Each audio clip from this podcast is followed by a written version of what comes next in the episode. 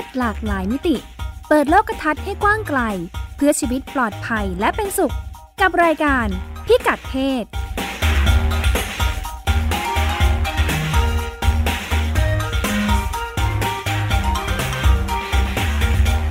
สวัสดีค่ะ ต้อนรับคุณผู้ฟังเข้าสู่รายการพิกัดเพศนะคะ กับดิฉันรัชดาธราภาค และคุณพงศธรสโรธนาวุฒิค่ะ สวัสดีครับคุณรัชดากับคุณผู้ฟังครับ วันนี้เราจะคุยกันเรื่องแว่นตา แว่นอ่าแว่นตา แว่นตา นี่เนื่องจากเป็นสื่อเสียงทำให้คุณผู้ฟังอืมเลยไม่ได้เห็นว่าที่นั่งจัดรายการกันอยู่คุยกันทุกสัปดาห์อยู่สองคนนี้ ก็จะนั่งใส่แว่นกันใส่แว่นทั้งคู่เลยครับ แต่ครับอย่างไรก็ดีแว่นตากับผู้หญิงและแว่นตากับผู้ชายดูเหมือนจะมีความแตกต่างกันอยู่ เป็นเรื่องราวที่คุณพงศธรจะนำมาฝากกันในวันนี้มาคุยกันก่อนคุณรัชดามีเคล็ดลับเลือกแว่นไหมครับว่าตัวเองอะมีชอบแว่นสไตล์แบบไหนโอ้ยต้องผ่านประสบการณ์มาอย่างโชคโชน เพราะว่าใส่ครับแว่นมานานมากแล้วอืมกว่าจะค้นพบโอ้โหว่าแว่นชนิดไหนเฮ้ยที่เหมาะกับเราใช่ไหมอ่าของผมผมสมัยเด็กๆอะชอบใส่แว่นกรอบหนาๆหน่อยแต่พอโตขึ้นรู้สึกว่ามันใหญ่ไป รู้สึกว่าตัวเองเป็นคนหน้าเล็กเลยต้องพยายามเอาแว่นกรอบๆบางๆ แต่ แต่ต้องไม่บางไปอะอ่าสมมติถ้าเป็นกรอบเงินหรือกรอบขาวอย่างเงี้ยมันจะดูกลืนไปกับหน้าก็จะดูไม่เข้าเลยต้องเลือกที่มันเพราะกหรอบน้าเป็นเราสีก็จะแบเข้บมมีความครับจืดๆกันอยู่ประมาณหนึ่ง อ่าอ่าหน้าตีๆอย่างเงี้ยตาชั้นเดียวก็ต้องเลือกแว่นที่มันทำให้ดูตาโตอย่างเงี้ยครับอ่ามันก็จะมีช่วยสริเคล็ดบุลับใช่อืมดิฉันเนี่ยหน้าหน้าก็จะแบบมีความเหลี่ยมๆนิดนึงใช่ไหมเออแต่อืมก็น่าสนใจมากคือเมื่อก่อนเราก็จะไม่รู้เนาะเราก็จะชอบ คือพอเห็นแว่นสวยเราก็จะเลือกที่แว่นสวยนี่แหละอ่าครับซึ่งแว่นที่สวยสำหรับดิฉันเนี่ยจะเป็นเหลี่ยมแบบเหลี่ยมมาก เหลี่ยมสุดอืมๆอ่าซึ่ง พอใส่แล้วทำให้หน้าเหลี่ยมมากเออแปลกมากคือพอพอหน้าอืมเรามีมี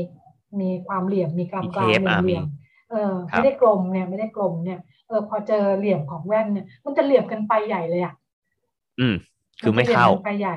มันมันจะเหลี่ยมมันก็จะดูเหลี่ยมมากทำให้เราหน้าสั้นหรืออะไรเงี้ยนะเออตอนหลังอ๋อคนพบว่าเอ๊ะพอใส่เปลี่ยนเป็นแว่นทรงกลมเนี่ยเออมันทำให้หน้าเราพลอยดูกลมไปด้วยฮะ ครับ อืมเออคือมีมิติ มีความใช่แบบใช่ก็ลำเลบากยพอสมมติใช่ใช่มีมีความคือแว่นพูดง่ายๆคือมันต้องไปลอง ต้องไปลองแล้วเขาก็จะมีสูตรแหละเอาเขาพอไปดูเนี่ยจะรู้เลยว่าเขาจะมีวิธีว่าแบบแว่นหน้ารูปหน้าแบบนี้ต้องเลือกแว่นทรงไหนอ่าถึงจะทำให้ดูดีเนี่ย อืม มันก็เลยเป็นที่มาว่าคนจำนวนหนึ่งไม่ชอบใส่แว่น อ่าใส่แล้วดูไม่ดี โดย โดยสถิติแล้วเขาบอกว่าผู้หญิงที่อังกฤษอันนี้เก็บที่อังกฤษบอกว่าผู้หญิงจะไม่ชอบใส่แว่นมากกว่าผู้ชาย ถึงแม้ว่าจะมีปัญหาเรื่องสายตาเองก็ตาม อืมอืมคือเพราะอะไรครับเขาบอกว่าเออเหตุผลที่ไม่ยอมใส่คือรู้สึกเชยครับแว่นยังดูเชยอยู่ แก่อืมแล้วก็ดูแบบใส่แล้วไม่ค่อยมีความมั่นใจในตัวเองเวลาใส่แว่น คือเรื่องลุคกับเรื่องสไตล์ รูปร่างหน้าตาครับ ดูสำคัญกว่าปัญหาทางสายตา ซึ่ง คือถ้าสายตามันไม่สั้นมากอะเขาก็จะพอทำเนาได้ อย่างเพื่อนผมสั้นประมาณร้อยห้าสิบอย่างเงี้ยครับก็ไม่ได้ใส่แว่นตลอดเวลานะอ่าเออทนเอาก็ทนเอาอ่าค่ะใส่เฉพาะเวลาอ่านหนังสือ อย่างเงี้ยครับอืมก็ใช้เวทใช้วิธีแบบนี้ไปก็เลยไม่อยากใส่ตลอดเวลา ทีนี้ไอ้เรื่องใส่แว่นเนี่ยมันเป็นเรื่องใหญ่ เพราะว่ามันถูกคาดหวังด้วยนะ อย่างหนึ่งจากสังคมว่าแว่นเนี่ย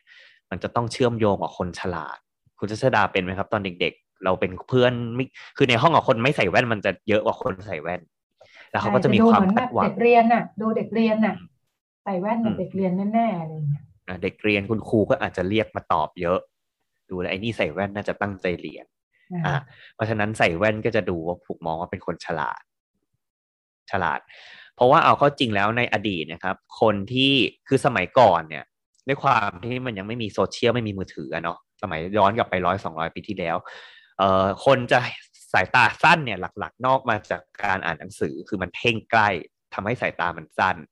ดังนั้นมันก็เลยเชื่อมโยงกันอ่านหนังสือเยอะก็เลยต้องใส่แว่นอะหรือว่าอย่างเอ่อผู้สูงวัยอะเนี่ยสายตาไม่ค่อยดีก็ต้องใช้แว่นมาอ่านหนังสืออ่าเพราะฉะนั้นหนังสือก็จะเอ้ยแว่นเนี่ยมันก็จะดูแบบคนที่ใส่เนี่ยมันต้องเป็นคนที่แบบอ่านหนังสือเยอะแน่ๆเลยมีความรู้ มีสองอย่างคือไม่ใช่คนแก่ก็จะเป็นคนที่คงแก่เรียนอ่าใช้คำว่าคงแก่เรียนแล้วกันอ่าคนใส่แว่นก็จะดูภูมิฐาน อย่างเงี้ยดูภูมิฐาน ดูมีความรู้พึ่งผ่านนะ มีความอ่ารู้มันจะผูกติดกับการมีความรู้ อ่าแล้วก็จะดูขยันซื่อสัตย์น่าเชื่อถือ มีคุณลักษณะทำไมนี้มันตามถึงมาคือมีอะไรพ่วงมาเยอะขนาดนั้น คือถ้าอ่านหนังสือแล้วคงจะฉลาด และคงจะมีความอืมรับผิดชอบในการอะไรประมาณนี้ตั้งใจอะไรอย่างนี้ใช่ไหมอะดูน่าจะเป็นคนมีความรู้เรียนหนังสือเก่งทำงานเก่งอะไรอย่างเงี้ยครับ มันมาเป็นชุดเลย อันนี้อันนี้เราลืมไปก่อนว่ามันยังไม่ใช่ยุคที่มีเกมอะไรอย่างนี้นะพอมีเกมเนี่ยมีแว่นใส่แว่นนี่ เล่นเกมเยอะครับเขาบอกว่าในแวดวงทนายความทุกวันเนี้ยแวดวงเวลาสมมุติเอ่อจำเลยคนหนึ่งทากระทำความผิดแล้วต้องขึ้นศาลทนายความฝั่งจำเลยจะบอกว่าให้ใส่แว่นขึ้นศาลให้การ เวลาขึ้นศาลเราให้การว่าตัวเองไปทำอะไรมา เพราะว่าผู้พิพากษาหรือว่าอายการฝั่งตรงข้าม หรือว่าบางทีคณะลูกขุนในประเทศที่มีระบบลูกขุนนะครับ ซึ่งต้องซาวเสียงประชาชนเนี่ยเขาบอกว่าจะได้ดูแบบ ซอฟลงบุคลิกจะได้ดูอ่อนโยนขึ้นถ้าใส่แว่น อืม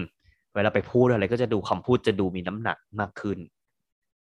คือคนที่มีความรู้มีความรับผิดชอบใช่ไหมถ้าแว่นมันบอกถึงอะไรเหล่านี้เนี่ย มันคงไม่เป็นคนที่ไปฆ่าใครอะไรอย่างนี้ใช่ไหมใช่คงไม่ดูไปทำความผิดอะไรรุนแรงหรอก อันนี้พูดถึงแว่นสายตานะครับไม่ใช่แว่นดำถ้าแว่นดำก็อาจจะเป็นอีกแบบหนึ่งเลยก็ได้ อ่าแว่นจะไปอีกเรื่องแว่นทำ แว่นจะทำหน้าที่กล่อมเกลาบุคลิก ให้ดูอ่อนโยน ดูซอฟดูสุภาพ มีคำว่าสุภาพเลยนะ สุภาพมากขึ้นมีความเป็นมิตรอะไรอย่างนี้ แต่ในทางเดียวกันเนี่ย แว่นเนี่ยก็จะดูเนิร์ดนะมันมาถึงยุคที่เรามันมากับแบบเด็กเนิร์ดอะดูแบบเนิร์ดดูติ๋มติ๋มหยิมหยิมเพราะฉะนั้นมันก็เลยมีความพยายามเปลี่ยนให้แว่นเนี่ยเป็นแบบแว่นที่แบบมีความ cool มีความเก๋ มันก็เลยมีวัฒนธรรมแว่นแฟชั่นออกมาในยุค เขาบอกเริ่มตั้งแต่ยุค 90 ก็เริ่มมีผลิตแว่นแฟชั่น แว่นสวยหรือแม้กระทั่งแว่น แว่นไม่มีเลนใส่เป็นแฟชั่น เอาความเก๋อย่างเดียว อ่า คือแบบเขาบอกทุกวันนี้ดาราคนดังก็ใส่แว่นแบบไม่มีไม่มีเลนอะเออใส่เพื่อให้หน้าตาดูแบบดูเก๋ขึ้น อ่ามันความหมายเปลี่ยนแล้วนะแสดงว่าความหมายของความคงแก่เรียนอะไรเหล่านั้นไม่ได้อยู่ทั้งหมดละไม่ได้อยู่ดูดู มีความเชยก็เลยพยายามตีกลับขึ้นมาให้มันดูแบบน่าดึงดูดมากขึ้น ก็จะต้องผลิตแว่นที่มันมีความหลากหลายอะมาถึงยุคการตลาด แล้วแว่นก็จะทุกวันนี้แว่นในท้องตลาดคือมีรูปทรงเป็นร้อยเป็นพันเลยฮะสีก็เยอะมากบางแว่นก็คือกลมเหลี่ยมห้าเหลี่ยมหกเหลี่ยมเจ็ดเหลี่ยมอะไรไม่รู้เต็มไปหมด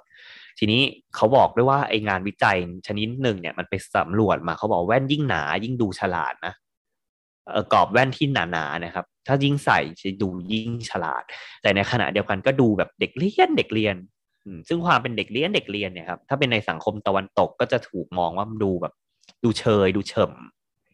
ดูแบบเนิร์ดอะไรเงี้ยดูแบบไม่น่าคบเป็นเพื่อนมันคงพูดแต่อะไรที่เราไม่เข้าใจเออดูแบบไม่โอเคครับ ดูน่าจะเข้าสังคมไม่เก่ง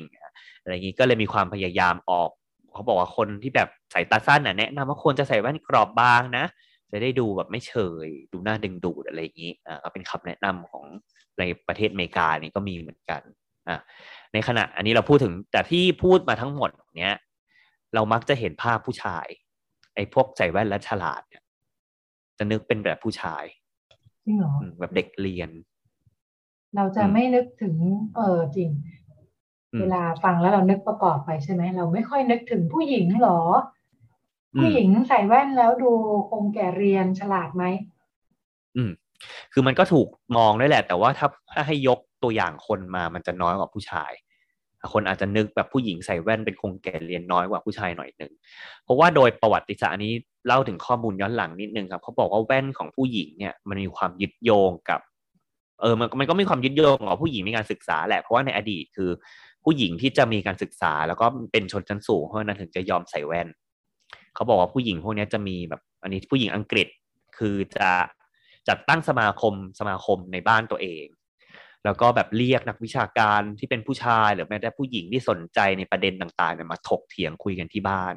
เขาบอกว่าผู้หญิงกลุ่มนี้จะเป็นกลุ่มที่ท้าทายขนบธรรมเนียมสังคมในยุคนั้นมากๆ เลยก็คือมีความรู้ แล้วก็แบบใส่แว่นเดินในท้องตลาดเดินใน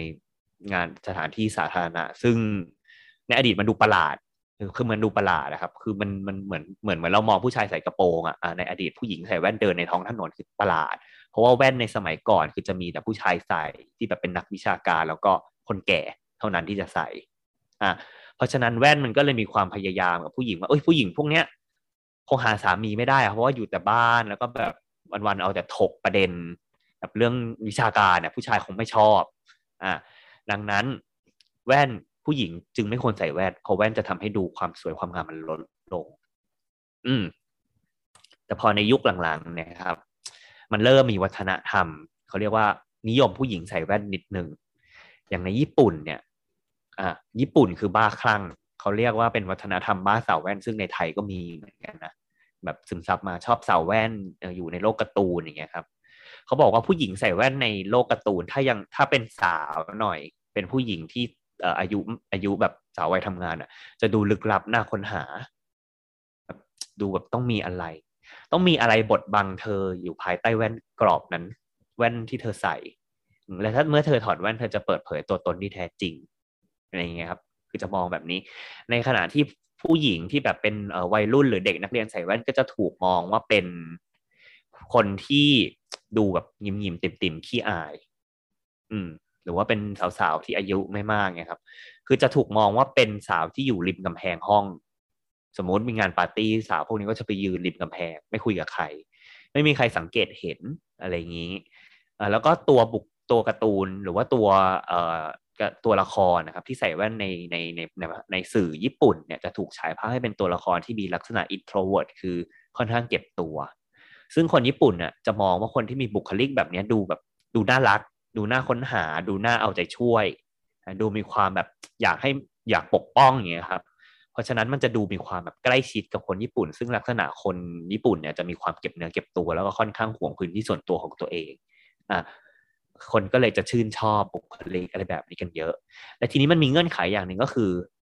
คือผู้หญิงเนี่ยถ้าถอดแว่นถึงจะสวย ผู้หญิงแว่นผู้หญิงใส่แว่นไม่สวย แต่เมื่อถอดแว่นปุ๊บก็จะคือบุคลิกจะเปลี่ยนหนักหน้ามือเป็นหลังมือ มันก็เลยมีความคาดหวังว่าผู้หญิงที่ใส่แว่นน่ะจริง ๆ แล้วสวยนะ แต่เพราะมีแว่นเลยทำให้ไม่สวย ซึ่งความจริงแล้วตัวเธอเป็นคนสวย อะไรอย่างเงี้ยก็มีเลยมีความแบบคิดแบบนี้เชื่อมโยงกันอยู่ เออ แต่ทีนี้ ญี่ปุ่นเนี่ยเองก็มีความแปลกเหมือนกันครับ คือเมื่อสองปีที่แล้วมันมีข่าวว่าบริษัทญี่ปุ่นจำนวนมากออกกฎระเบียบ คือมันเป็นกฎมาตั้งนานแล้วแหละแต่ว่าเพิ่งมีข่าวลงว่า เออเป็นแบบเหมือนเป็นข่าวเปิดเผยว่าที่ทำงานส่วนใหญ่ในประเทศเนี่ย โดยเฉพาะอาชีพพวกร้านค้าปลีกพนักงานเสิร์ฟกิจการความสวยความงาม คลินิก เสริมสวย ขายเครื่องสำอางอะไรเงี้ยหรือว่าเป็นร้านค้าที่ต้องพบลูกค้าเยอะๆมีลูกค้ามาแวะเวียนบ่อย จะห้ามพนักงานหญิงใส่แว่น อืมในขณะที่พนักงานชายไม่โดน เขาก็เลยวิพากษ์วิจารณ์ว่าเกิดอะไรขึ้นเฮ้ยจริงหรือเปล่า แล้วก็มีการไปสัมภาษณ์พนักงานบริษัทที่เป็นผู้หญิงเนี่ยว่าเหตุผลที่บริษัทไม่ยอมให้ใส่แว่นคืออะไรเออพนักงานส่วนนี้ก็จะตอบว่าเออที่ไม่ให้ใส่แว่น เพราะว่าบริษัทต้องการให้เออพนักงานเนี่ยเปิดเผยใบหน้าทั้งหมดต่อลูกค้า เพราะรู้สึกว่าการใส่แว่นเนี่ยดูแบบเย็นชาไม่เห็นสีหน้าเวลาให้บริการ ซึ่งซึ่งญี่ปุ่นเขานั่งสตรีกว่าต้องให้บริการแบบเป็นมิตรแล้วก็ต้องให้ลูกค้ารู้สึกดีอย่างนี้ใช่ไหมครับอืมเพราะฉะนั้นบริษัทเลยต้องออกกฎข้อแต่งตัวแบบนี้มากับบริษัทอ่าแต่ในที่นี่ที่นี้ก็มีคนเถียงขึ้นมาว่าเอาแล้วทำไมผู้ชายถึงไม่โดนข้อบังคับอะไรแบบนี้บ้างเรื่องแบบใส่แว่นอะไรเงี้ยทำไมผู้ชายถึงสามารถใส่แว่นในที่ทำงานได้อ่าบริษัทก็ไม่มีคำตอบเหมือนกันแต่คือออกกฎมาบังคับ เฉพาะพนักงานหญิงอย่างเดียว อะไรอย่างนี้ ผมก็เลยไปดูข้อมูลเพิ่มเติมเขาก็บอกว่าคือ ถึงแม้ว่าญี่ปุ่นจะมีความบ้าคลั่งสาวแว่นอะไรอย่างเงี้ยในโลกการ์ตูนเองก็ตาม แต่พอในในโลกความจริงเนี่ยในที่ทำงานเนี่ยจะมาแบบ คือจะมาใช้ข้ออ้างแบบนี้ไม่ได้ แล้วก็จะมาใช้เหตุผลแบบนี้ไม่ได้ไม่ได้เพราะว่าเป็นโลกแห่งความเป็นจริง แล้วก็คือจะมีบุคลิกเก็บตัวซ่อนเบื้องขี้อายอยู่เบื้องหลังแว่นอย่างเงี้ยคือไม่โอเคในในสังคมทำงานของญี่ปุ่น มันต้องการความกล้าแสดงออก แล้วก็ต้องการความแบบเปิดเผยต่อลูกค้าต้องการให้ลูกค้าเห็นแบบความมีน้ำอกน้ำใจในการบริการ อะไรอย่างนี้โดยที่ผู้หญิงนะครับมักจะเป็นเพศที่มักจะถูกคาดหวังให้ต้องเออแสดงออกในเรื่องความสวยความงามแบบนี้มากกว่าผู้ชายอยู่แล้วอ่าซึ่งไม่ใช่เฉพาะญี่ปุ่นนะผมก็ไปดูข้อมูล เอาเข้าจริงที่เกาหลีอย่างนี้ก็มีความวุ่นวายกับเรื่องเนื้อตัวร่างกายแล้วก็แว่นตาของผู้หญิงก็คือ ที่เกาหลีเขาบอกว่าข้อมูลส่วนใหญ่คือคนมักจะไม่ค่อยใส่แว่นในที่ทำงาน โดยเฉพาะผู้หญิง ซึ่งผู้หญิงมากกว่าผู้ชาย เพราะว่าบริษัทมักจะเห็นว่าแว่นตานะครับเป็นหนึ่งในอุปกรณ์ที่ทำให้บุคลิกภาพไม่ดี ดูไม่ดี แล้วบริษัทในเกาหลีเนี่ยเออเขาบอกว่าดูกระทั่งแม้ตอนเราสมัครงานเลยอะว่าคนนี้หน้าตารูปร่างเป็นยังไง คือบริษัทต้องการคนที่มีรูปร่างหน้าตาดีเพื่อมาทำงานด้วย คือคาดหวังแม้กระทั่งส่วนสูงน้ำหนักหน้าตาพนักงาน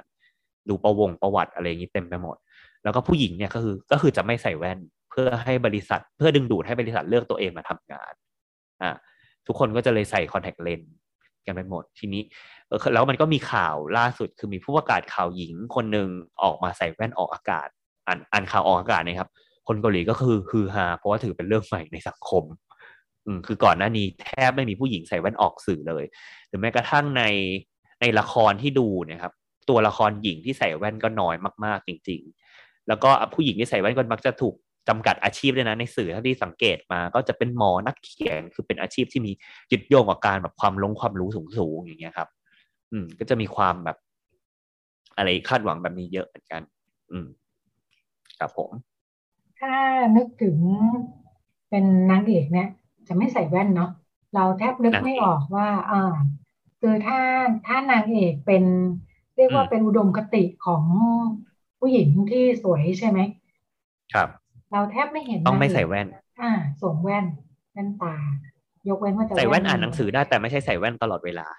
ใส่แว่นอ่านหนังสือได้ไหมเออไม่ใช่ใส่แว่นติดตา ไม่ใช่คนสายตาสั้น หรือว่าถ้าจะอืมแว่นดำก็จะเก๋ๆโชว์ออกไปข้างนอกหรืออะไรอย่างนี้ใช่ไหมคะ หรือว่าครับผมแม้แต่การเป็นเจ้าสาวเนาะเออเราก็อืมจะไม่คุ้นว่ามันมีจังหวะไหนของชีวิตที่ดิฉันไปสนใจเรื่องการเออเวลาแต่งชุดออกงานหรือว่าอะไรอย่างเงี้ยเออที่มันเป็นครับชุดแบบ ชุดออกงานเนาะชุดเจ้าสาวอืมหรือไปงานแต่งอะไรก็ตามเดรสชุดราตรีชุดอะเดรสอะเออมันไม่เข้ากับแว่นเออเราจะรู้สึกว่า เรารู้สึกไปเองไหมเนอะหรือเพราะเราไม่ค่อยได้เห็น ไม่เห็นแบบไม่ค่อยได้เห็นด้วยครับอ่าทำให้เชื่อว่าหลายคนเวลาออกงานอะผู้หญิงอะอืมเวลาใส่ชุดเดรสเนี่ย จะใส่คอนแทคเลนส์อืมเหมือนเป็นคุณข้อพงบังษ์เคยคัใส่บคอนแทคเลนส์ไหมเคยใส่คอนแทคเลนส์ไหมเคยครับ แต่ว่ารู้สึกว่าคอนแทคเลนส์มันให้ความชัดน้อยกว่าแว่น อืมใส่แล้วไม่ชัด ใส่แล้วมันครับ นี่ขนาดเลือกที่พอดีกับสายตาด้วยนะ ก็รู้สึกว่ามันอืมมีความมัวมากกว่าแว่นค่ะก็เลยไม่ค่อยปลื้มเท่าไหร่เออดิฉันเคยมีความพยายามในการใส่คอนแทคเลนส์อยู่ระยะหนึ่งอืมแล้วเนื่องจากรู้สึกว่าเราก็เป็นหน้าตาแบบตาเล็กๆตีๆอย่างนี้ใช่ไหมไม่คุยกับหเล็น้าอะตัวเองเออหนึ่งไม่คุ้นกับหน้าแล้วสองมันใส่ยากมากค่ะเพราะว่าตาเราเล็กอยู่แล้วใช่ไหมครับการจะต้องเอาเลนส์ใส่เข้าไป อย่างไรก็ดีใส่ยากแต่มันหลุดง่ายเนาะพอหลุดทีก็โอ้โหวุ่นวายมากเพมาราะนั่เนื่งองหาจากอีกอ่าเออร้านบางคนเล่นกีฬาชอบเล่นกีฬา เออ ชอบเล่นกีฬาหลายคนจะบอกว่าเล่นกีฬาใส่แว่นไม่ถนัดเออแต่พอเราอืใส่มเพราะเหถงื่อนัดออกแล้วอย่าเนี่งยนี้ด้วยอะเราไม่รู้สึกนะ เราเล่นกีฬาครับทุกชนิดและสามารถใส่แว่นได้ในขณะที่คอนแทคเลนส์เนี่ย ถ้าเล่นกีฬาบางครั้งมันหลุดครับ แล้วก็จะเดือดร้อนในการแบบว่า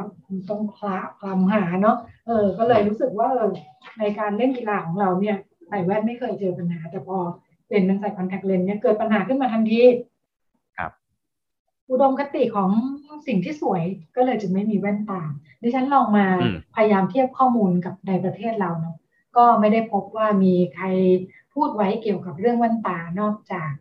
เว็บไซต์นิตยสารผู้หญิงต่าง ๆ เนี่ย จะมีครับ how to ใส่แว่นไว้มากมายเลยเออทำให้เห็นว่ามันมีความยุ่งยากสำหรับผู้หญิงอยู่ไม่น้อยเหมือนกันอ่าทำยังไงใส่แว่น ใส่แว่นกับใส่แว่นกับชุดแต่งงานเนี่ยแหละมี ใส่แว่นกับชุดเดรสทำยังไง คือต้องมีคู่มือเลยในขณะที่ผู้ชายไม่มีต้องใส่แว่นต้องมี how อย่าง to ในชุดสูทเออมีอ๋อ how to ตลอดเวลารูปหน้าแบบนี้ใส่แว่นแบบไหนครับจะแต่งตาใส่แว่นแล้วแต่งตายังไง อ่าต้องมีแต่งตาสำหรับใส่แว่นอะไรอย่างเงี้ยนะอืม อืมอืม คือมันมีคู่มือเกี่ยวกับแว่นตาเยอะมาก แสดงว่ามันดูไม่ใช่เรื่องทั่วไปอะ เป็นพิเศษ ถ้ามีเงื่อนไขนี้มันต้องมีการอืมดูแลกันเป็นพิเศษ เพราะว่า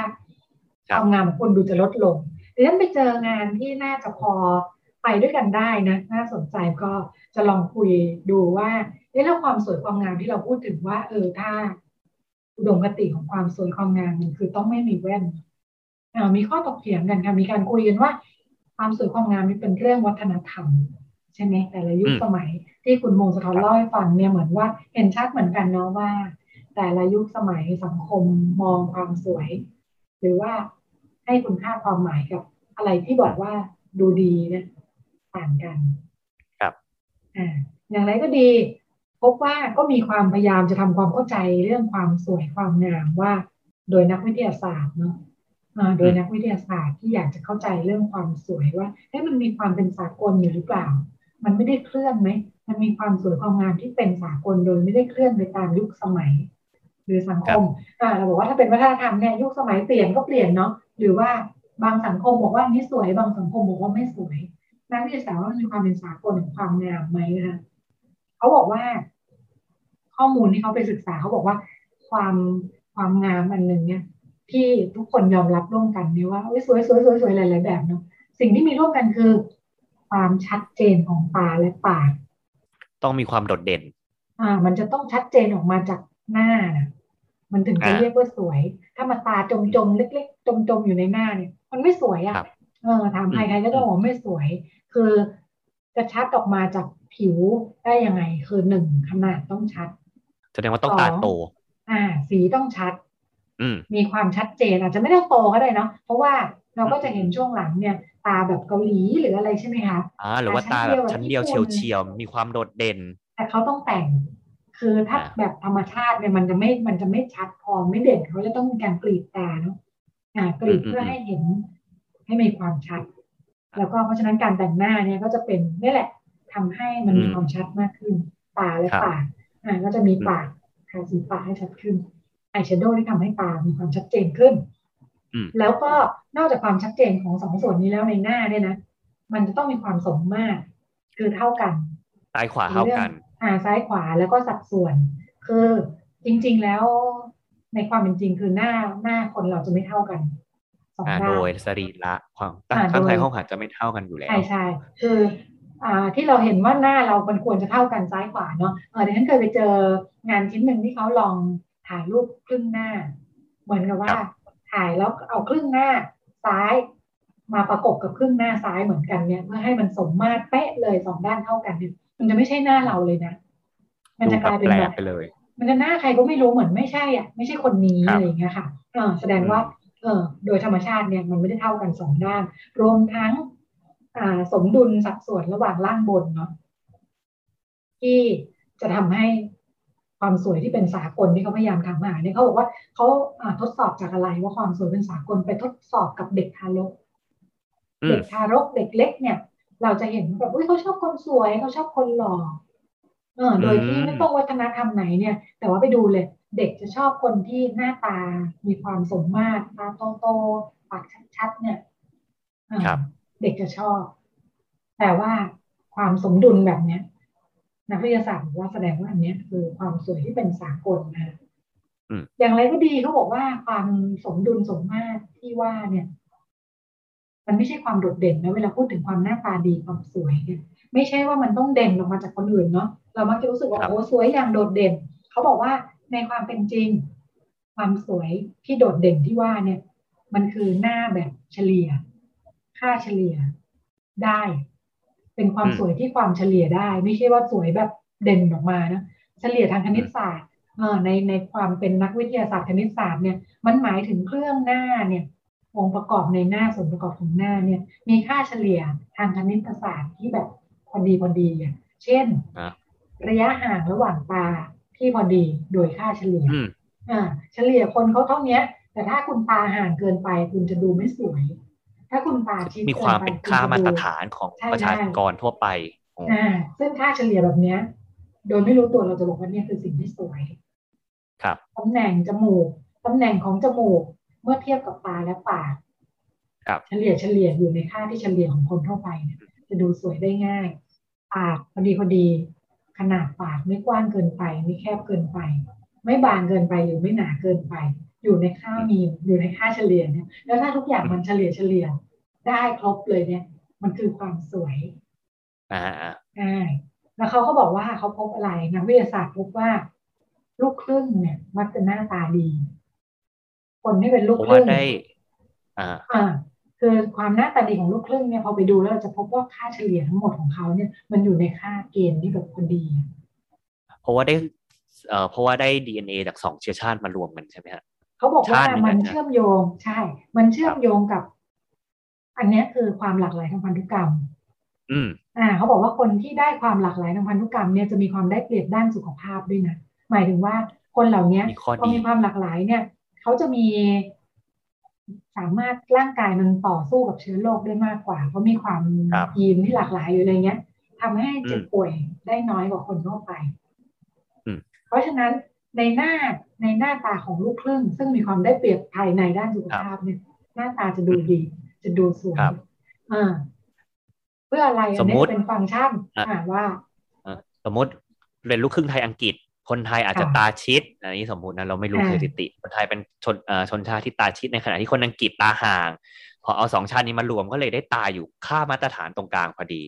ประมาณนี้อ่าอ๋ออันเป็นเนี้ยค่าความแล้วมันสวยมันครับมีมีความหมายยังไง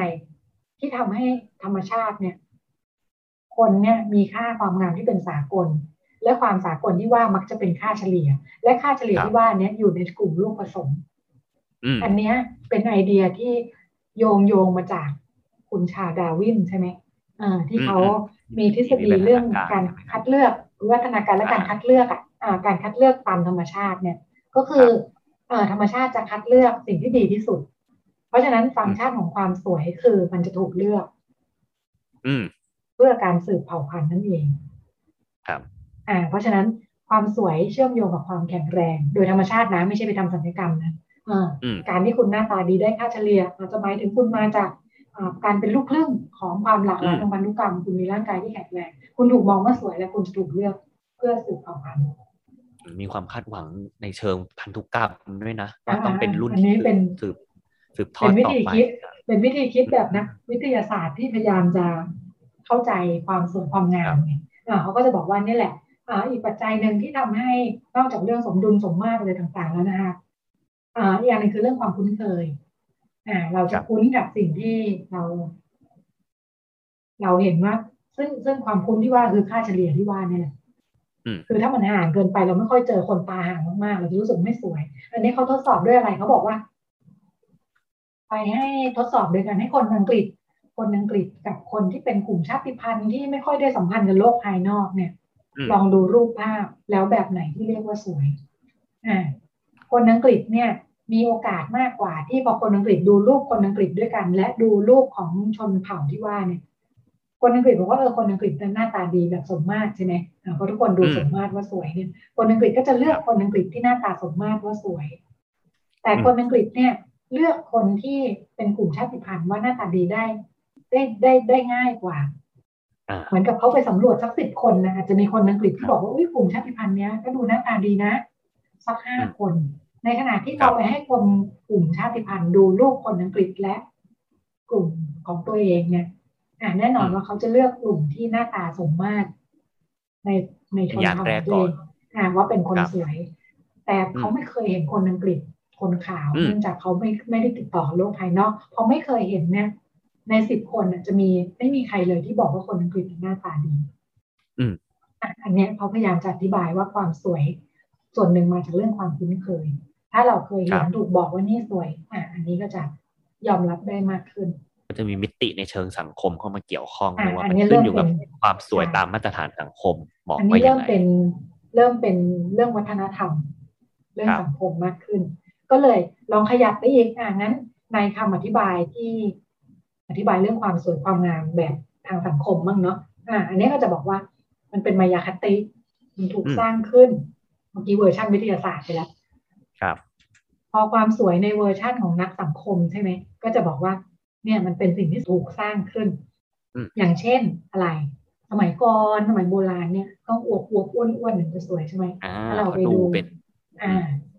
ความสมสวยบูของรณ์ผู้หญิงในอดีตใช่ไหมอ่าฮะถ้าต้องเรามีความไปคาดดูหวังว่าต้องลึกลักทวมนิดนึงค่ะ ดูรูปแบบอะไรนะรูปวาดตามฝาผนังหรือว่ารูปปั้นสมัยโบราณมากๆเนี่ยจะอวบอ้วนอ่าฮะรูปปั้นกรีกเขาบอกว่ารูปเทพีวีนัสนะครับซึ่งมีความอ่าแบบเจ้าเนื้อนิดนึงก็จะถูกค่ะบอกว่าเป็นผู้หญิงที่สวยในยุคนั้นจะต้องคุณแบบนี้รวมถึงพอเรานึกถึงรูปภาพวาดสีน้ำมันแบบตะวันตกครัเนาะบอืมโมนาลิซาใช่ไหมคะหรืออะไรรุ่นๆนั้นนะ อ่า รุ่นนั้นแหละจะวบคือไม่ได้ผอมเห็นกระดูกอะพูดง่ายอ่าผู้หญิงที่ต้องเจ้าเนื้อ ที่บอกครับว่าเป็นความสวยงามเนาะอ่า แต่ว่าพอยุคถัดถัดถัดถัดมาเนี่ยผอมลงเรื่อยๆอืมๆอืม พอมาถึงยุคดารา ยุคยุคดาราที่มีเป็นมามีภาพยนตร์ คุณมาริลีนมอนโรก็ยังอวบๆเนาะยุคนั้นเนาะอ่า ต้องเป็นยุคอ่ามีมีอกมีเอวเขาบอกความสวยอ่าผู้หญิงมันถูกคาดหวังมาตามยุค แล้วก็อืมคือมันเขาบอกว่าในประวัติศาสตร์เนี่ยยุค 50 ก็จะคาดหวังให้มีอกมีเอวสะโพกใหญ่ แล้วพอยุค 90 80 ก็จะต้องผอมแห้งแบบเป็นเหมือนนางแบบบนรันเวย์อะอ่าคือต้องพผอมเริ่มเห็นกระดูกเริ่มมาเทรนด์นางแบบเนี่ยเป็นไว้ครับเป็นไม้แขวนเสื้อใช่ไหมเออการครับแบบใส่อะไรก็ดูดีได้เนี่ยไม่งั้นถ้าอวบอ้วนก็อาจจะแบบเนื่องจากแฟชั่นมันอาจจะเปลี่ยนไปด้วยเนาะอะอ่าแฟชั่นอย่างนี้ ค่ะส่วนทำให้ปัจจุบันก็ความสวยอะเลยกลายเป็นความผอมอ่า ในอดีต เขาบอกทุกวันนี้คือดีขึ้นแล้วนะ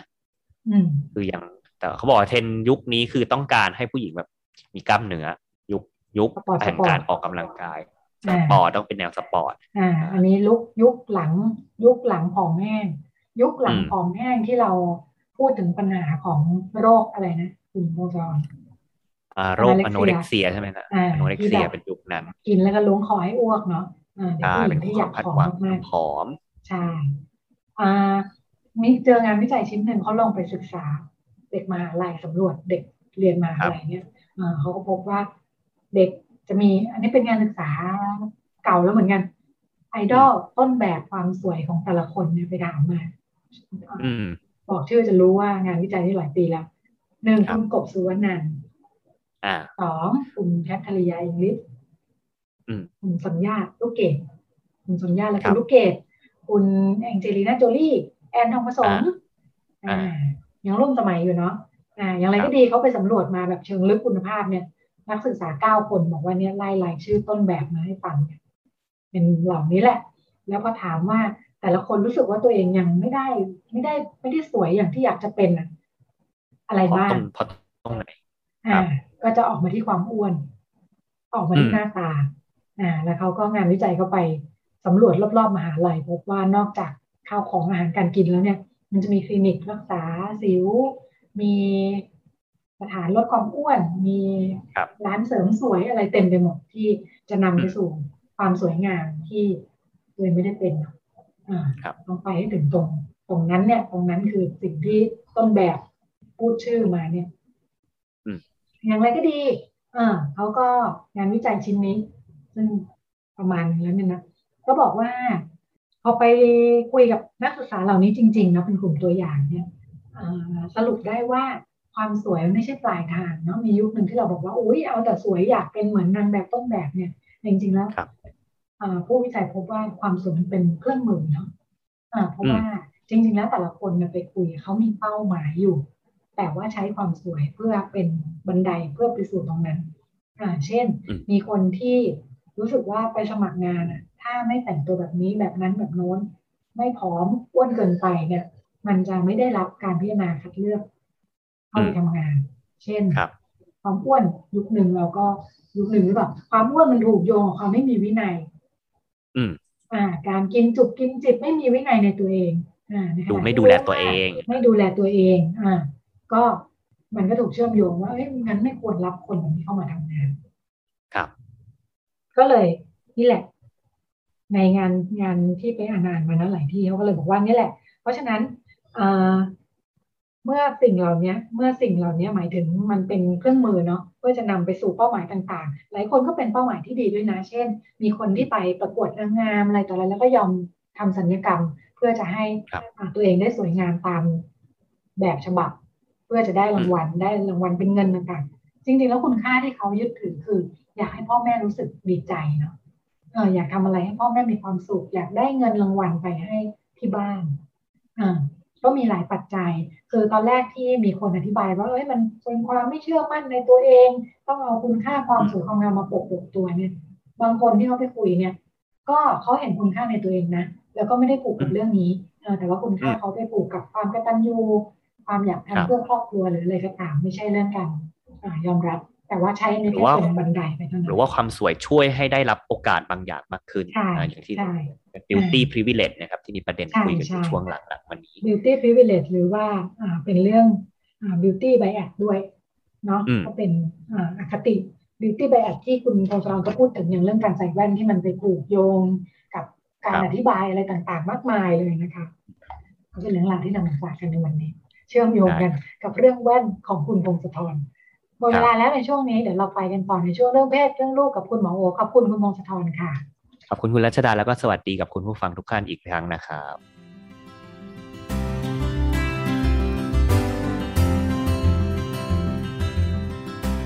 เรื่องเพศ เรื่องลูก เรื่องกังวลของพ่อแม่ มีทางออก คุยกับหมอโอ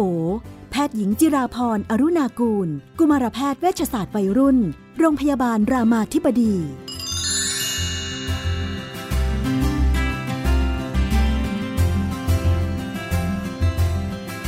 ในช่วงเรื่องเพศเรื่องลูกเราก็อยู่กับคุณหมอโองนะคะ สวัสดีค่ะอ่าสวัสดีค่ะพี่นุ่น สวัสดีท่านผู้ฟังค่ะ ก็ชวนคุยอยากจะชวนคุยในเรื่องที่อยู่ในกระแสก่อนหน้านี้เนาะเป็นเรื่องใหญ่เรื่องโต เรื่องร้อนในโลกโซเชียลมาก ๆ ประเด็นของคุณพ่อนักดนตรีโปรดิวเซอร์ดนตรีนะคะ ที่ลงคลิปวิดีโอ ก็กำลังหยอกล้อกับลูกสาวใช่ไหมวัย preteen เนาะแล้วก็ถูกถล่มในโลกโซเชียลนะคะว่าเอ๊ะไม่เหมาะสมหรือเปล่า แล้วก็โว้ยวิพากษ์วิจารณ์ดุเดือดเลือดพล่านกันไปหลายวันเลยเนาะะทีนี้ก็เลยอยากจะ ลองชวนแบบถอยออกมานิดนึงจากกรณีนี้เนาะว่าเหมาะหรือไม่เหมาะเนี่ยเออแต่อยากให้หมอพูดถึงหมอว่าเขียนถึงอยู่ในเพจเลี้ยงลูกนอกบ้านด้วยนะว่าจากสถานการณ์ที่เกิดขึ้นแล้วก็คุณหมอเองได้ได้ติดตาม ทั้งเหตุการณ์เองทั้งกระแสที่พูดถึงเรื่องนี้ คิดว่าเห็นอะไรบ้าง ประเด็นที่น่าสนใจที่เกิดเรื่องนี้ จากกระแสเนาะรวมทั้งความเห็นของคนที่ขึ้นมาเต็มเลย มีประเด็นน่าสนใจอะไรบ้างก็ประเด็นน่าสนใจคือรู้สึกว่า เออแบบ เอาจริงก็ก็น่าดีใจที่สังคมเนี่ย เห็นประเด็นเรื่องของการเคารพในเนื้อตัวร่างกายของเด็กมากขึ้น คือนี้เราเห็นเลยว่าโอกระแสสังคมเนี่ยมันมันเปลี่ยนสมัยก่อนก็คงอาจจะแบบจะอะไรนักหนาอะไรอย่างนี้ซึ่งประเด็นเราก็ยังได้ยินอยู่นะคะ เราก็ยังเห็นอยู่เนาะแต่ว่าโดยส่วนใหญ่อะสังคมจะให้ความรู้สึกว่า เฮ้ย เราต้องแบบเรามาระมัดระวังเหมือนกันนะ เรื่องแบบนี้อะไรเงี้ย คือมันเริ่มมองในในความรู้สึกว่าเออเด็กเขาไม่ใช่อะไรที่แบบเราอยากจะทำอะไรก็ได้แล้วเนาะมันเป็นอะไรที่เราต้องแบบเคารพเขาในฐานะมนุษย์คนหนึ่งเหมือนกันมันตรงเนี้ยเห็นเลยค่ะว่าเทรนด์ของกระแสสังคมอะ่ะมีความเข้าใจ แล้วก็ดูแบบให้ความเคารพในสิทธิในตัวร่างกายของเด็กมากขึ้นนะคะอันนี้อันนี้จากประสบการณ์ที่เกิดขึ้นเนาะ แล้วก็ในขณะเดียวกันเนี่ยก็ก็ยังเห็นเขาเรียกว่าความล่อนแหลมอะของของพลังโซเชียลอะที่บางทีมันต้องเรามาระระมัดระวังเหมือนกันคืออ่าอย่างที่ที่หมอเขียนไว้นะคะ ก็คือการที่เรารู้สึกว่าเราต้อง voice เราต้องส่งเสียงเพื่อจะช่วยเด็กคนหนึ่งเนี่ย เราต้องกลับมาดูว่าเฮ้ยไอ้ไวส์เหล่านี้มันกำลังทำร้ายเด็กและครอบครัว อยู่หรือเปล่าเนาะมันมันกลายเป็นว่าแทนที่เราจะดูช่วยเขาอะจริงๆเรากำลังทำร้ายเขาและครอบครัวอยู่หรือเปล่าเพราะฉะนั้นตรงนี้ก็เห็นความแบบย้อนแย้งอ่าหรือหรือความที่อาจจะไม่ได้ระมัดระวัง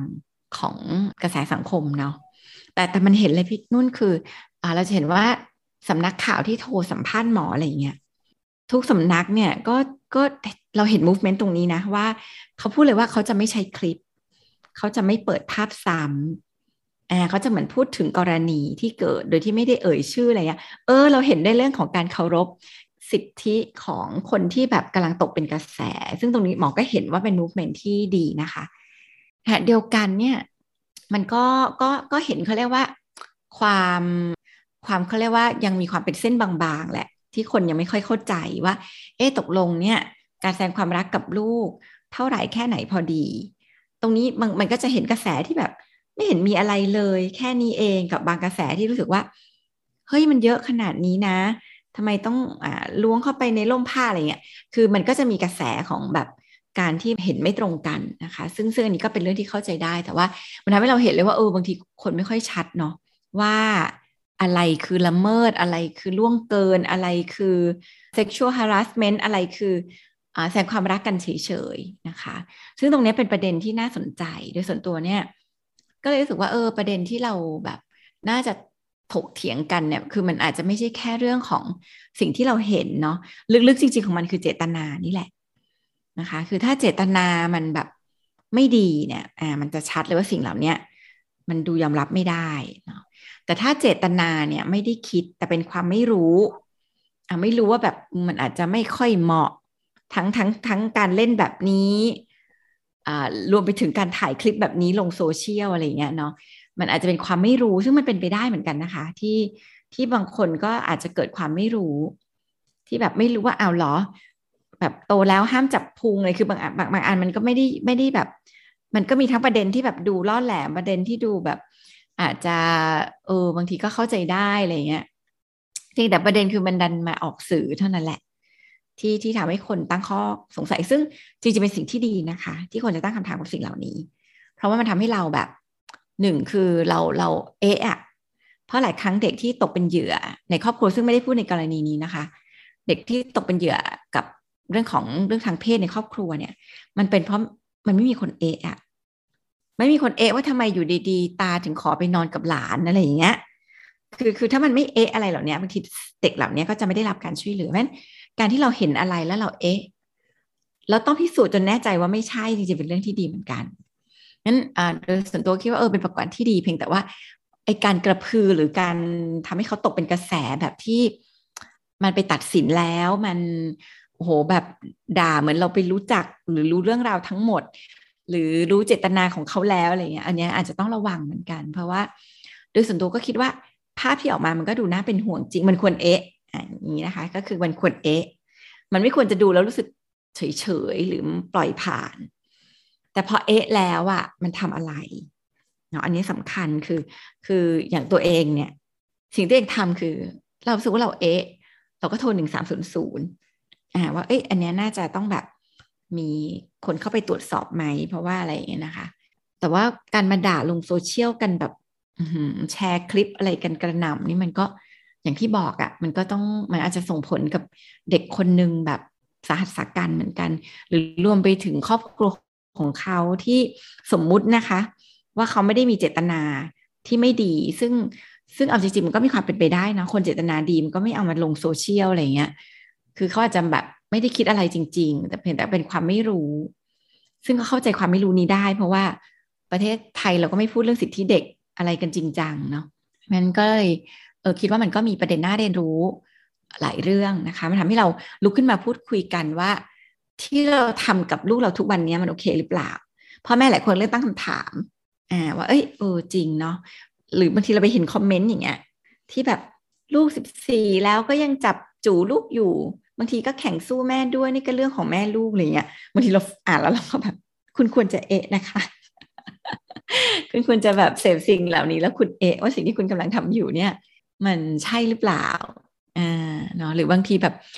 ลูกอายุพ่อเขียนนะบอกลูกอายุยี่สิบแล้วเรายังอาบน้ำกับลูกอยู่เลยเงี้ย มันควรเอะนะว่าแบบใช่เปล่าถึงแม้แบบเจตนาจะไม่บริสุทธิ์ใจแต่ว่ามันใช่หรือเปล่าอะไรเงี้ยมันจริงก็คิดว่ามันก็เป็นการแบบเขาเรียกว่า มันเป็น lesson learn ในสังคมที่ดี เพียงแต่ว่ามันมีมันมีครอบครัวหนึ่งที่ต้องจ่ายหนักไปอะค่ะ ซึ่งอันนี้เป็นอันที่สำคัญมากๆ คือ ถ้าเราเอมพัตตีกับเขาเราเราให้โอกาสที่เขาจะชี้แจง รับฟัง โอกาสที่เขาจะถูกตรวจสอบเนาะเพื่อจะดูว่ามันมีปัญหาอะไรจริงไหมอะไรเงี้ย จริงๆตรงนั้นอะจริงๆเป็นเรื่องสำคัญเหมือนกัน เพราะว่าบางทีพอเราไปตัดสินแบบที่ที่เรารู้สึกว่าแบบมันต้องใช้แน่ ๆ แล้วเราใส่อารมณ์ใส่ ความคิดใส่คำหยาบคาย ใส่การตีตราอะไรเงี้ย เข้าไปเนี่ยโหมันทรมาแบบ สมมติว่ามันไม่ได้มีอะไรเนี่ยมันมันก็ทำร้ายความรักของพ่อแม่ลูกคู่หนึ่งมาก ๆ จริง ๆอะค่ะ จริง ๆ แล้วมันความพอดีมันจะอยู่ตรงไหน มันมีไหมในแง่ของ มันมันมีความพอดีเลยอ่ามันมีความพอดี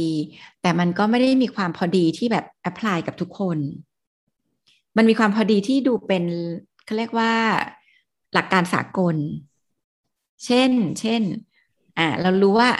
การแสดงความรักด้วยการจับอวัยวะเพศลูกเนี่ยไม่เหมาะ อ่า อันนี้เป็นหลักสากลว่าเออ อันนี้เป็น private part นะ มันเป็นพื้นที่ส่วนตัวไม่ไม่ไม่ควรจะแบบ อ่า หรือมันมีความพอดีที่เรารู้ว่า การแบบสัมผัสพื้นที่ในร่มผ้าแบบที่ทำให้ดูแบบ อึดอัดอะไรอย่างเงี้ย อะอันนี้ก็เป็นสากลว่ามันก็ไม่ควรเกิดขึ้นอะไรนะคะแอเรียบางแอเรียเป็นพื้นที่เซนซิทีฟอวัยวะเพศ หน้าอก ริมฝีปากซอกหูอะไรเงี้ย อันนี้เป็นพื้นที่ที่ค่อนข้างเซนซิทีฟก็พ่อแม่ควรมีความระมัดระวัง ทีนี้เนี่ย อย่างที่บอกก็คือ แต่มันก็ไม่ได้แปลว่า ถ้าระวังแค่นี้ เราก็พอดีแล้วล่ะ เพราะว่าจริงๆแล้วมันเป็นเรื่องของ เขาเรียกว่าเครื่องรับเครื่องส่ง แต่ละคนเนี่ยมันไม่เหมือนกันเลยค่ะ คือบางคนเนี่ยภาษารักหรือการแสดงความรักของเขาเนี่ยมันมันไม่ใช่การสัมผัสอะแค่มาแตะตัวใกล้ ๆ ก็สะบัดแล้วอะไม่ชอบ ไม่ชอบให้คนมาแบบนวลเนียไม่ชอบให้คนมากอดหอม ไม่ชอบให้คนมาแบบแสดงความรักแบบใกล้ชิดอะไรเงี้ยอ่าก็ก็ภาษารักเขาไม่ใช่แบบนั้นเพราะนั้น ความพอดีจริง ๆของเขาก็คือการที่เราไม่เข้าไปยุ่งกับเนื้อตัวร่างกายเขามาก นั่นคือความพอดีของเขานั้นความพอดีของแต่ละคนเนี่ยมันไม่เท่ากัน หรืออย่างบางคนเนี่ย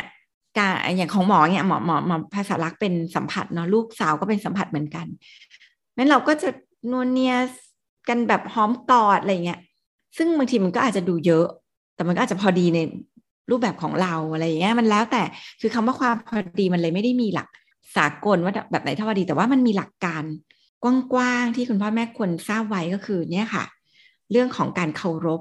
หมอคิดว่าหลักการจริงมันเกิดความใจความสำคัญมันก็คือว่าเราละเอียดอ่อนกับมันไหมที่เราจะให้ความรักแบบที่เราไม่รู้สึกว่า นี่คือพื้นที่ที่เราจะรองรับความรักของเราอะแต่มันเป็นพื้นที่ที่เราต้องแบบรับส่งความรักต่อกันและกัน คือเช่นเราอยากกอดลูกอย่างเงี้ย คิดถึงมากเลยอยากกอด แต่พอเราเห็นลูกตัวแข็ง บิดตัวเบี่ยง เราเซนซิงกับมันไหม เราละเอียดอ่อนกับมันไหมว่า เฮ้ย เราควรจะหยุดเคารพแอบไม่ใช่ไปแบบทำไมแค่นี้เองให้แม่กอดหน่อย หรือพอกอดแค่นี้ถ้าเป็นสะบัดตัวไหนไหนมากอดอีกกอดอีกแล้วยิ่งแบบทำให้เขาอึดอัดอันนี้คือหลักการทั่วไปน่าจะมีแค่นี้ก็คือการละเอียดอ่อนกับ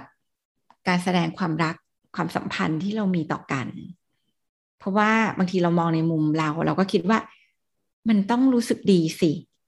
แต่ภาษารักของบางคนเนี่ยเขาคือแบบ ไม่ไม่ต้องมากอด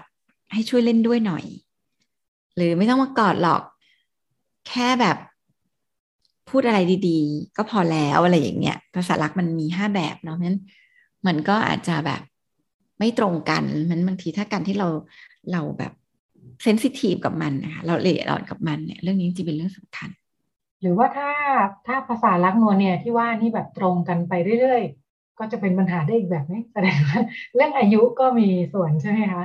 ใช่ทีนี้อย่างที่บอกก็คือบางทีเราก็คิดว่าพออายุมากขึ้นเราก็ต้องแสดงความรักกันน้อยลง ซึ่งจริงๆก็ไม่ใช่นะพี่นุ่นคืออะอย่างตัวเองเนี่ยก็ยังกอดพ่อหอมพ่อจนแบบพ่อเจ็ดสิบห้าเราสี่สิบห้าอะไรอย่างเงี้ยคือมันก็ไม่ได้ เกี่ยวข้องกับเรื่องอายุ แต่มันเกี่ยวข้องกับเรื่องของเขาเรียกว่าการเคารพกันนี่แหละ คือบางทีเด็กบางคนเนี่ยพอโตขึ้นเขาก็ไม่ได้อยากให้มากอดหอมต่อหน้าสาธารณชนเพื่อนอะไรเงี้ยเออเราเคารพพื้นที่ตรงนั้นไหมเรา เราเซนซิทีฟกับมันไหมเราละเอียดอ่อนกับมันไหมว่า ถึงจะกอดหอมเยอะอะแต่บางพื้นที่เนี่ยโตขึ้นแล้วไม่ได้แล้วอ่าหรือ บางอารมณ์ไม่ได้แล้ว ลูกกำลังนั่งเล่นเกมออนไลน์กับเพื่อนอยู่ดีเดินเข้ามากอดหอมเหมือนเด็ก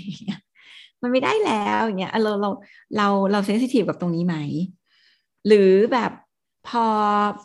ลูกเป็นเด็กเราก็อาจจะมีแบบกอดหอมแบบแย่อะไรอย่างเงี้เนาะแต่พอลูกเป็นสาวแล้วแล้วเราเป็นผู้ชายเราจะเข้าไปกอดหอมไซส์แย่อะไรเงี้ย มันทำไม่ได้แล้วไหมคือ คือมันมีการเขาเรียกว่าพัฒนาไปตาม ตามวัย ตามโอกาส ตามกาลเทศะตามความเหมาะสมที่ที่แต่ละคนมันอาจจะสะดวกใจไม่เหมือนกัน อย่างนี้ต้องทำยังไงคะก็เพราะว่าเออไม่ใช่เฉพาะฝั่งพ่อแม่อย่างเดียวเนาะถ้าเกิดว่าเออลูกเองเขาก็รู้สึกโอเค แบบนี้ไปเรื่อยๆอะไรอย่างเงี้ยเนาะความเหมาะสมมันจะไปถือว่าไม่เป็นไรผู้นี้เป็นศิลปะพี่นุ่น คือถ้าถ้ามันเหมาะสมทั้งคู่นี่จะมันไม่เป็นไรคือการแสดงความรักเนี่ยไม่ควร ถูกปิดกั้นด้วยกฎกติกาตราบใดที่คนทั้งคู่พอใจอ่าไม่ต้องไปตั้งกฎว่าอะต้องขออนุญาตลูกทุกครั้งก่อนกอดอะไรเงี้ย คือไม่คือบางอย่างเอาจริงตัวเองก็ไม่ขอลูกเนี่ยแบบเห็นเจอแล้ว แต่เรารู้จังหวะ เรารู้ว่าเราเข้าหาเขาตอนนี้เขาไม่อึดอัด หรือเราเข้าหาเขาตอนนี้แล้วเขาอึดอัด แล้วเราเซ็นได้แล้วเราหยุด คือมันเป็นเรื่องของศิลปะการแบบการรับฟังของกับอีกฝ่ายหนึ่งนั้น ควรจะทำยังไงก็คือควรจะกลับมาเซนซิงกับกับปฏิกิริยาของอีกฝ่ายกับอารมณ์ของอีกฝ่าย กับกาละเทศะกับวัยกับอะไรของอีกฝ่ายหนึ่งที่เราจะให้ความรักกับเขาเนี่ยให้มากขึ้นแต่มันไม่ต้องถึงขั้นกับว่ามันจะต้องมีกฎมีกติกา มีข้อห้ามข้ออะไรอย่างเงี้ยมันไม่ต้องขนาดนั้นคือ คือการแสดงความรักมันเป็นเรื่องธรรมชาติแล้วมันควรจะถูกทำให้เป็นเรื่องธรรมชาติ คือมันไม่ต้องปรุงแต่งไปด้วยความแบบเหตุ ผลระเบียบอะไรเงี้ยอ่าเพียงแต่ว่า เออทำยังไงที่มันจะเซนซิ่งกับกับอีกฝั่งหนึ่งค่ะ อย่างกรณีที่เกิดขึ้นเนี่ย โดยส่วนตัวเนาะรู้สึกแปลกใจเหมือนกันเนาะเหมือนกับว่าไม่แน่ใจอาจจะลองถามถามหมอโอว่าที่ผ่านมาเนี่ยเห็นพัฒนาการของความตื่นตัวเรื่องนี้แค่ไหนเนาะเพราะว่าในอย่างอย่างมุมเราเนี่ยเรารู้สึกว่า เราไม่เคยรับรู้เลยว่าสังคมได้ ขยับเรื่องนี้มาเนาะเรื่องแบบว่าเอ้ยคุณควรจะเข้าไปกอดรัดฟัดเหวี่ยงลูกมากน้อยแค่ไหนได้ไม่ได้เนาะอยู่ๆมันก็ตุ้มขึ้นมาด้วยเรื่องนี้เลยเนี่ยเออเรารู้สึกแปลกใจเหมือนกันว่าเอ๊ะมันมีพัฒนาการมายังไงก่อนหน้านี้ที่เรารู้สึกว่ามันเหมือนไม่มีเรื่องนี้อยู่ในสังคมไทย แล้วอยู่วันหนึ่งแบบว่าโอ้โหกลายเป็นเรื่องใหญ่ขึ้นมามีมีนะพี่นุ่นมีจริงๆอะเพราะว่าเขียนเพจเองเนี่ย ก็จะเห็นเลยว่าเออสังคมมันเริ่มขยับ อย่างตัวเองตอนนั้นเคยเขียนดราม่าที่มีดาราคนหนึ่งเอาลูกออกไปออกงาน แล้วมีคนเข้ามากอดหอมแล้วเขาแบบมาเขียนแบบเวียงเวียงในไอจีนิดนึงอะไรอย่างเงี้ยนะว่าเขาไม่พอใจอะไรเงี้ยแล้วมันก็กลายเป็นกระแส อ่ากระแสกระทั่งว่าแบบเหมือนกับมันก็เป็นกระแสสังคมแบบว่า ถ้าแบบอยากให้คิดว่าลูกจะแบบเล่นไม่ได้หรือลูกจะไม่ปลอดภัยก็เก็บไว้ที่บ้านเนี่ย เออแล้วตอนนั้นจำได้ว่าเขียนบทความว่าแบบ เออจริงๆเราลืมเคารพสิทธิในตัวเด็กเนาะเราคิดว่าเด็กคือของเล่นที่เราจะเข้าไปเล่นเมื่อไหร่ก็ได้ หอมเมื่อไหร่ก็ได้ จับมือจับไม้หอมแก้มถ่ายรูปอะไรอย่างเงี้ยโดยเฉพาะกับพวกลูกดาราเนาะตอนนั้นจำได้ว่าเขียนประเด็นเนี้ย แล้วเห็นเลยว่า เออมันมีความมีมันมีคนเข้าใจเยอะ ว่า เออจริง ๆ เนาะ ทำไมเราไม่เคยมองมุมนี้ทำไมเราคิดว่ามันเป็นแบบเวลาที่เขาออกนอกบ้านแปลว่าเขาต้องยินยอมพร้อมใจให้ทุกคนมาเล่นมาจับอะไรอย่างนี้ทั้งที่จริงมันเป็นสิทธิของตัวเด็ก ที่เขาจะยินยอมแต่เด็กเล็กเขาอนุญาตไม่ได้เนี่ย เราก็ต้องมีหน้าที่เคารพตัวเขากับผู้ปกครองเขาอะไรอย่างเงี้ยเอาจริง ๆ โดยส่วนตัวเห็นว่ามันมันมีความค่อยๆ ขยับพี่นุ่นหรือบางทีเนี่ย อย่างแต่ก่อนตอนที่เราพูดกันเรื่อง มันจะมีคลิปเด็กเนาะที่แบบโดนแกล้งอะ่ะ อ่าคลิปปะแป้งอะไรอย่างเงี้ย ที่แบบโดนครูแกล้งแล้วเอามาออกสื่ออะกระแสสังคมส่วนใหญ่อะมันก็จะออกไปเป็นแบบน่ารักอะตลกอะไรเงี้ย แต่จำได้ว่ามันมีการถูก voice ที่แบบ นี่มันคือ digital footprint ของเด็กคนนี้หรือเปล่า นี่คือเรื่องสิทธิของเขาหรือเปล่าที่เขาไม่ควรถูกละเมิด แกล้งรังแกบวกนำมาออกสื่อเป็นเหมือน cyberbullying อย่างเงี้ย เออมันก็มีการขยับนะ คือเห็นเลยว่า มันมีคนที่คิดแบบนี้อยู่แล้ว และเห็นด้วย แล้วก็ support ซึ่งซึ่งคิดว่าตรงเนี้ย โลกออนไลน์อะมันช่วยเยอะที่ทำให้คนมันได้แบบได้ได้ตั้งคำถาม จากการเห็นความคิดเห็นบางอย่าง แล้วก็เออจริงเนาะเออจริงไหมหรือมันเป็นยังไงนะอะไรอย่างเงี้ยค่ะเออโดยส่วนตัวคิดว่าคนให้ความเข้าใจเรื่อง สิทธิมากขึ้น เพียงแต่ว่าในทางปฏิบัติเนี่ย เรายังไม่ได้ปฏิบัติมันแบบจริง ๆ เราไม่ได้แบบเรายังไม่ได้ลงไปในทางปฏิบัติว่าแบบ เราลุกขึ้นมาทำสิ่งนั้นแบบจริงจังอะก็เป็นเรื่องราวที่นำมาฝากกันในวันนี้นะคะ ได้ด้านหนึ่งก็เหมือนได้เห็นการขยับครั้งใหญ่เรียนรู้ร่วมกันของอสังคมไทยในเรื่องนี้อย่างชัดเจนเหมือนกันเนาะ จากเดิมที่อย่างที่คุณหมอว่าว่าอาจจะเห็นมันขยับเล็กขยับน้อยได้มีการตั้งคำถามได้มีการพูดคุยถกเถียงกันมาเรื่อยๆเนาะครั้งนี้ก็เป็นอีกครั้งที่ตุ้มขึ้นมาเลยแล้วก็ได้รับรู้ในวงกว้างค่ะ ก็เป็นเรื่องที่ได้มาพูดคุยกันนะคะ แล้วก็วันนี้หมดเวลาแล้วค่ะ ดิฉันกับคุณหมอลาคุณผู้ฟังไปก่อน พบกันใหม่สัปดาห์หน้า สวัสดีค่ะ สวัสดีค่ะ ติดตามรายการได้ที่ www.thaipbspodcast.com แอปพลิเคชัน Thai PBS Podcast หรือฟังผ่านแอปพลิเคชัน Podcast ของ iOS Google Podcast Android Podbean SoundCloud และ Spotify ติดตามความเคลื่อนไหวของรายการและแสดงความคิดเห็น โดยกดถูกใจที่ facebook.com/thaipbspodcast